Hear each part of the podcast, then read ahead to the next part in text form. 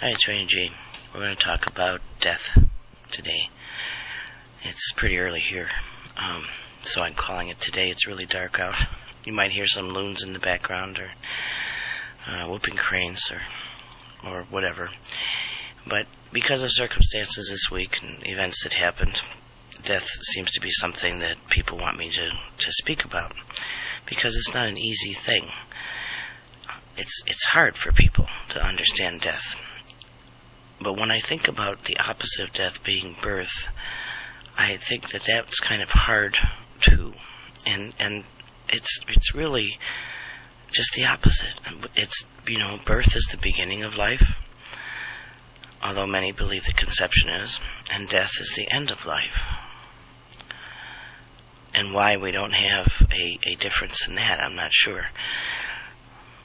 But in in any event, we don't remember dying, and most of us don't remember being born, although our tissues and our cells, I, I think, do remember some of the birthing process. At least they show up in different ways, and, and some people recognize that as, as something that comes from birth, and, and others haven't. Me, for instance, I was held back at birth um, by a towel. The doctors weren't around, so I couldn't get out. Um, they had anesthetized my mother, and I was anesthetized at the same time. So I had trouble being born, and and um, was born blue. So to this day, if you tighten the sheets around the end of my bed, um, in my sleep I will I will feel trapped, like I can't get out, and I have to kick my feet free. Many people like tight sheets because they were first wrapped very warmly and felt secure when they were first born. They like tighter fitting clothes because of that. Or they like loose fitting clothes because they were wrapped too tightly. And they want to feel the freedom of being born, of being alive. They like cold sheets or cold pillows or warm houses. Um, it, all these things that, that you know that you felt in your life, where you don't want to wear shoes. Maybe the cord was wrapped around your feet before you were born. Or you really like tight shoes. Or you, you like like warm socks. Um, because you, you did get born. Okay, the, the cord wasn't wrapped around your feet. But when you first got born, when you first came out and you were wrapped up, you, your feet felt cold. So you never want your feet to feel cold again. We have these tissue memories. They stay with us forever, and, and we act out on them. We live them all the time. We just don't always know where they come from. Sometimes we just say it runs in the family. Well, if your mother or your grandmother or your great-grandmother always had trouble giving birth, um, and therefore lots of the kids had their feet wrapped up in the cord or couldn't get out or whatever, it could run in the family. Cesarean births, of course, don't have those same problems. But I also think that a cesarean birth doesn't allow us as human beings to feel the passion of the struggle to be born, the struggle to become a living human being, which is a disconnect from God in many ways. It's it's coming and becoming an earth um, walking person. And I, I, I hesitated with earth walking because that's the, my company name for thirty-five, forty years now. It means the earth walk. We're doing our walk on earth as humans. And it um, and there is a, a, a passionate struggle to become that human being, to detach from the mother, from the umbilical cord, begin breathing and, and having the blood flow through our bodies by ourselves, slowly learning through energy that we need to be fed, we need to breathe, we need to to feel the world around us, and, and what a miracle that is. People don't look at death as a miracle, however. Death is something that is final and negative. Black. Joe, meet Joe Black, the movie. You know, he's, a, he's got to wear black, of course, and his name is Black. Or death in Touched by an Angel is, is a man who, you know, a fairly good-looking man who always feels badly about the fact that he has to come and take the person that the angels are working with.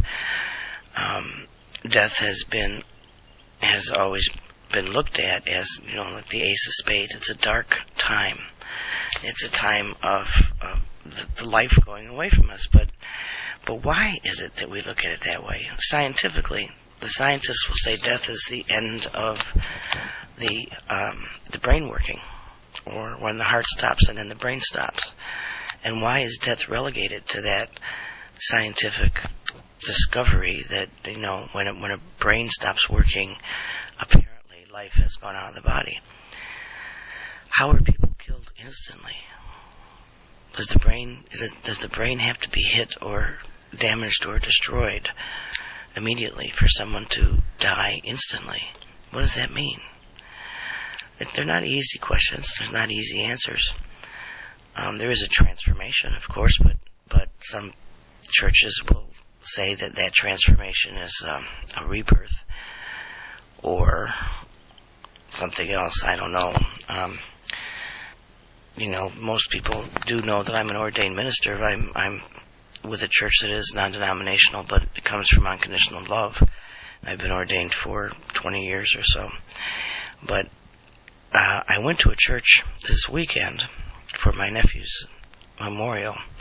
We couldn't have a um, um, funeral, or didn't have a funeral, because the body's being held for, for criminal investigation of the, the person who hit him. But um, but there was a memorial service, and I asked my niece, who rode with me in the car on the way there, I said, you know, I, I've never been to this church. What denomination is it? And she she said that she went all her life, but she quit going several years ago. Um, she's almost twenty-nine now, for, uh, for personal reasons or whatever, but that it was non-denominational. And I said, okay. When I got there, I realized that it wasn't non-denominational, but, and I won't talk about which denomination it was, but uh, it was the strangest day I've had in years. The strangest feeling, the strangest energy that I've felt in years. It wasn't good stuff. Um, my nephew was very connected to this church and its people, and had gotten that way, mm, I'd say, over the last seven years or so.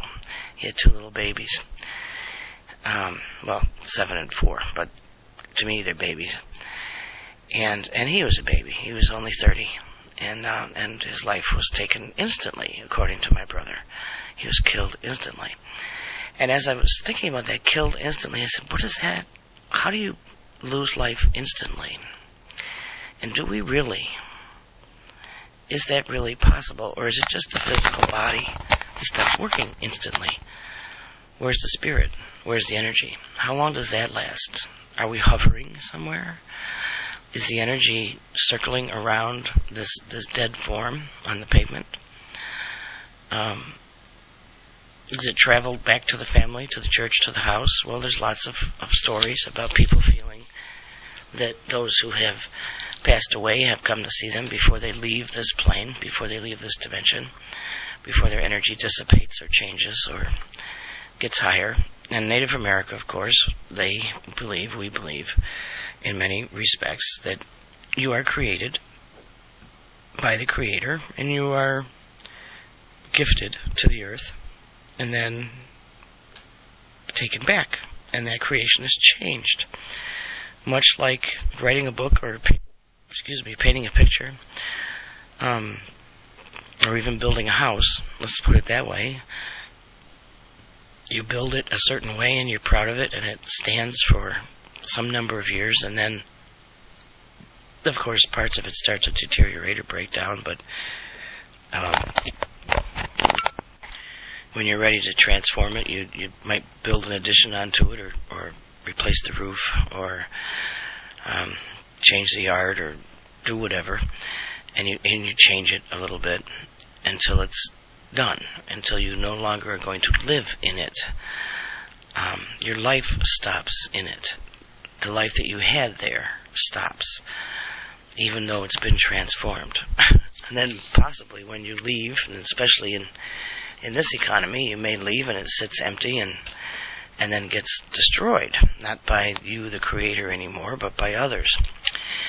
Um, maybe that's a bad analogy, but I I, I I was trained by seven grandmothers, and one of them did have to teach me about life and death. And it was not an easy thing to understand. Birth was was somewhat easy, because you, you do have the science of of conception and, and the growth and and uh, and the birth process, and then the growing process as a human. And of course, we've all experienced it. And nobody listening to me right now has experienced death, so we don't have the same experience of knowing what it's like to be pronounced dead and what happens afterwards. And that's supposed to remain a mystery to us as as human beings. And there there has to be, of course, a reason that it that it remains a mystery. If we knew that death was wonderful, we may, under times of hardship, all choose death versus the struggle. If we knew we were all going to heaven, this wonderful place where anything we wanted is, um, which I believe many of our kids believe, we would end our lives and go there because it's much easier. You don't have to work. You don't have to worry about um, what others are doing to you, how it feels, the emotions, the, the energy of life. You don't have to deal with all of the different consequences of your actions through your energy. You just go to heaven, just end your life. So we're not supposed to know what death is, because we we could pine away for it instead of living the gift, which is life. You know, we're supposed to live this this gift. Anyway, it was very difficult at the, the church, because they, um, the people there, I'm sure, have a belief system that made them calm. There were no tears, really, even from my family members. They were locked into the belief that this was all joy, that little Lucas would, would be in in uh, reveling in God's joy now. And even his wife, Krista, young, twenty-eight, two babies, got up and talked for fifteen, twenty minutes without a tear in her eye. And my mother, the, the matriarch of the family, you know, eighty-six this year, the great-grandmother of Krista's little children, um, was very bothered by it, because she couldn't feel Lucas Lucas's presence, and she couldn't feel any pain from her family members who were there, because there were no tears. Now, I spoke to my niece, I spoke to my brother, and I couldn't get tears from them either. My um, sister-in-law had tears, but but also this smile on her face, and you, I I don't know. She could have had Valium or something. I mean, she just lost a son. I don't know. My brother, my brother's energy is, is a Marine's energy. He was a Marine like I was, and he um, he was trained, of course, to go through seeing death all the time, never of your own family, but and never, of course, of your own child. No parent wants to see their child die. They want to be gone long before that happens. But, um, so I, he was stoic. But his body, his physical body, was reacting. And I could see that real quickly. I mean, he had fever blisters. He was breaking out. His, his hair wasn't right. Nothing was working, because he wasn't expressing or couldn't express the emotion, the energy around the, the grief of losing your son. And then we had to have a talk about what grief is. And, and you know, of course, scientifically, people say grief, you go through this process of, of denial, and then anger, and, and then pain, and, and then um, acceptance. And um, I'm not sure where they were on in that process at all, because of their religion and this church. Now, Uh, of course, I'm going through my own grieving process. If I've had my nightmares, you know, um, I had to drive up to Atlanta with my mother, and she didn't want to stay overnight, so I had to drive all the way back after this service. So I had a, a, a sixteen-hour day um, of doing that, after and involved with all the emotions around family stuff and death. And that's, you know, so my body's going to react too. I already know that. We often feel grief in our chests because of where our heart is, and you'll hear people get coughs and, and colds and chest colds and heart pains and palpitations, all those things, because you're holding the energy of the grief in your body. But I watched my brother's body right before my eyes practically. I could see it because he couldn't express his pain. And my niece, when I spoke to her, I said, you know, how are you doing? And she said, oh, we're we're good. You know, we, we know it was an accident, and he's with God and Jesus, and everybody's fine, and we're we're doing really well. And then tonight she called her grandmother in total tears with guilt about a fight that she had with her brother um, that had been going on for a while, and how much she loved him, and now he'll never know, and all the guilt that, that now comes up, that rises to the surface. That's one thing that comes up anyway. All the leftover baggage, the leftover things that people don't say and do while someone is alive. You know, we have tears at birth. At least I did. You know, when babies are born, even when we watch them born on television, um, most of us will get a tear in our eye because there's this joyful remembrance of, I, of that miracle, and also the hope that goes into looking at that little brand new baby baby boy or girl and thinking and hoping that their life will be wonderful and that they'll be able to experience all the beauty of, of living as a human being, that they'll find love and know love, that they will um, always have what, what they need, that they'll find God and know God, that they'll walk the earth in a good way, that they'll be the best they can be, that they'll become all that their Creator wanted them to be while they live here. And, and when you you see that birth, it it pushes a button inside of you because you had all that too when you were born. You had people believing and thinking all those things about you, and some of us cry because we believe we maybe didn't do as well as we should have. That maybe we didn't do everything we could have to be the people that we were supposed to be. And now we're forty or fifty or sixty. Or, in my nephew's case, now he's dead. And did he do all the things that he was supposed to do before he was taken back? Those are, are really hard questions. But just because they're hard doesn't mean they can't be answered. Birth and death are the opposites of each other, just like yin and yang and black and white. You know, death is always black. Um, birth is not always white, but when we think about the miracles and the angels that are involved with birth and life, it's always the white light. Um, so that yin-yang thing, that opposite thing, is there. We have opposite poles on the earth. One is north and one is south, and it pulls the earth in different directions. It pulls our energy in different directions. So we have a life energy, I believe, and we have a death energy. And I I, I know in my heart that except for those instances of birth and death, which God is totally in control of, we have some part, uh, some control in the life in between, that we can change the energy of what we're doing and who we are. We can change the polarization. We can change the division. We can change the the um, the coming together of all of the energies within us, as individuals and as groups and as and in a global way. That we can do those things. We have that ability. Do we use them? No, not very often. But we have that ability to do that. That's that's living. It's a little different than the birth process and the death process, but it's living.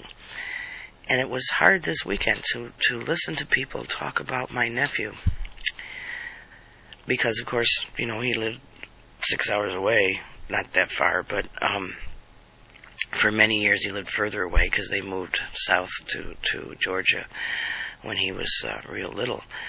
And I didn't move south to Alabama until I was real big. So... Um, There were many times I didn't see him, but that's also the way families are. They, he, he, my brother had three children, and they lived next door to my sister-in-law's family that who took in foster children. So there were fifteen cousins there all the time, and that's where they spent most of their time. But the time that he spent with me, sometimes with his brother Matthew, they're very close together. And notice they're named after biblical figures, Matthew and Lucas, but they were very close. Um, the times that they spent with me were different than what the church people saw in them. Uh, they did remember certain funny things about, about Lucas, but they didn't really know him, even though he spent from the time he was four years old until he was thirty, a member, a very active member of the church and the Bible study group and everything. Their remembrance of him was so detached, was so unemotional, that at least my mother and I, and I'm sure maybe a few others, had trouble identifying with this as being a memorial to a life and a remembrance to a, of a life and a vitalization that comes from death. Um, afterwards, people went to, you know, the next building over and ate and, and hugged each other, and no tears, no emotion until the following day. And I knew it was coming. I told my niece, I said, you know, you're feeling okay today. You're telling me you're fine. I said, my concern is what comes later. Because when the shock wears off and when the front is gone that you no longer have to put on for your community, for your church people, for your friends and your neighbors, when all that goes away and you're in the, the tiny little room by yourself, you and God, the tears will come. And so will other things, like my brother's body reaction. And it, those things can be horrendous because we pull all those emotions into our body and hold them there. Like I said, we hold the grief, we hold the pain, we hold the anger. I said to my brother, aren't you mad? Aren't you angry? This person pulled out into the road by not yielding the right of way from a standstill and somehow made a left turn and smashed into your son and killed him. And killed him in such a way that you couldn't and wouldn't go down to identify the body. Aren't you angry? No, no, no. We're going to pray for him. Okay. My niece isn't angry. Nobody's angry. I'm angry. I'm angry that his life was taken away so quickly, that there were two little children left behind and a wife left behind. I'm angry about it. I'm angry that people are so self fish and into their own little me worlds that they don't look before they make a left turn, so that they take away someone else's life. My brother's reaction to that, I said, how could this happen? He said, oh, it happens. People are looking for cars, not motorcycles, so they hit them. Well, really? Then get off the road. Why do you believe that you own the road and that you can do what you want to do, regardless of the consequences and what happens to everybody else? And how can you not yield the right of way? Now, that's a legal term. He didn't yield the right of way because he was at a stop sign, making a left turn onto a highway, going to turn left into the opposite direction that my nephew was going. And somehow, at some enormous rate of speed, after making that left turn, my nephew saw him pull out, skidded, laid the bike down, and still got smashed. You look at that on a plane somehow and tell me, you draw it out, tell me how that happened. Um, I'm kind of glad the police are, are holding the body for criminal investigation. However, the family's not going to press any charges because they feel sorry for them, because God told them to. No, God didn't tell them to. The church told them to. The church said, let it go. Well, but what happens is, what else the church does, this particular church I'm talking about, what I saw and what I've known for some time, is that they pull people in to be dependent on the church. Not on God, but on the church. And they, they become dependent on the pastors and the deacons to tell them how to live their lives, to tell them how to react in their lives. So this family, my brother's family, all the family around him, spoke to the pastors and the deacons of this church right after the death, and and they were calmed. They were they felt calm. They were um, comforted, I guess, in many ways. But they believed that their reaction should be joy. Um. And that they should show that to everyone. That this was all, you know, part of the big plan, and isn't it wonderful? He's going to go be with Jesus, and um, and and everything is forgiven, and everything will go on. And and they did a great job. You could see it in everybody's face. I felt like I was watching robots. But they were dependent on the church. Now, as soon as my my niece, I told you, left that church a little time ago, um, she knows everybody there because she grew up in the church. But she's the one who is not dependent on the church. So the first thing that happened, within hours after all this is over, is she begins to feel the grief of losing her brother. And it started the process of of getting out of denial and into a little bit of anger, but also anger at herself. That's what we do. When people die, we say, I wish I'd said this, I wish I'd done that. I shouldn't have been so mean, I shouldn't have, you know, done this, I shouldn't have said that. Um, so she's in the process of dealing with her grief, where everybody else in the family is still saying, we're going to church next week, and we'll speak to the deacons and the and the pastors, and everything will be fine. And Lucas, we should feel joy for him, because now he's with God. Okay, I understand part of that. My younger brother died when he was almost twenty-two, so my mother lost a son. I found out this weekend that also her mother lost a son, and her mother's mother lost a son, so there's definitely a pattern of something going on here. But I do understand that, that you know, you you need to feel like they have moved on to a better place, and hopefully it's heaven, and God or Jesus or both are there, depending on your belief system, and that you need to believe that. But we also are human, and even when Jesus was on earth, he suffered, and he felt the pain of death, and felt like he was forsaken at one point, until he knew then it was finished. Um, so the church, or the deacons, or the pastors who are teaching this complacency and acceptance in a way that is unemotional.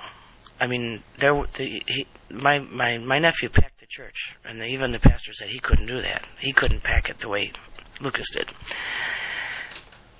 But it was a silent, non-tearful church.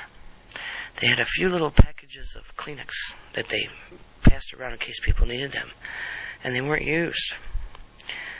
Um, that just bothers me because there was no emotion. There was no energy involved in this process of someone dying and leaving as a human being. That death is a disconnect, again, from being human. When we're born, we disconnect from the mother. That's the disconnect of the life force. We are no longer dependent on the mother to live. We are emotionally. We need our mothers and fathers and grandparents around, and uncles and aunts and cousins and brothers and sisters and friends. We need that community to help us keep going. But as far as the birth process goes, once that umbilical cord is cut, we are human. Now, at death, what happens? There's no umbilical cord, is there? Or is there? How do we get from earth to heaven? How do we get from being a human being to whatever it is we're going to be later? Well, there's another detachment that has to happen there. We have to get back to God. We have to detach as humans.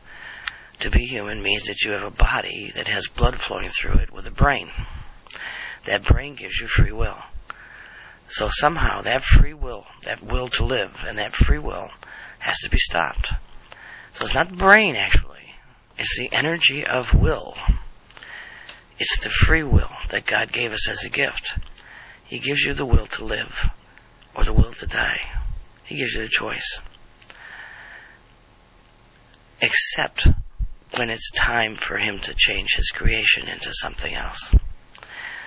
And when he's ready to renovate, when he's ready to tear, tear down, when he's ready to start anew, when he's ready to paint the living room, or whatever he has to do to change the course of the grand plan, that free will gets shut down. And you could have the will to live, but that's when people say your number is up and you're going to die. Not an easy thing to deal with, death. I deal with it in a very specific way because I've lost so many people in my life. I started losing people when I was young. Favorite people, you know, godmother and my favorite aunt. And um, my uncle died when he was young. And then, of course, my little brother died. And um, when I went in the Marines, I lost fifty friends a day. And most of them um, for no reason. A lot of, of women friends who were killed with drugs because they wouldn't do what the men thought they should do.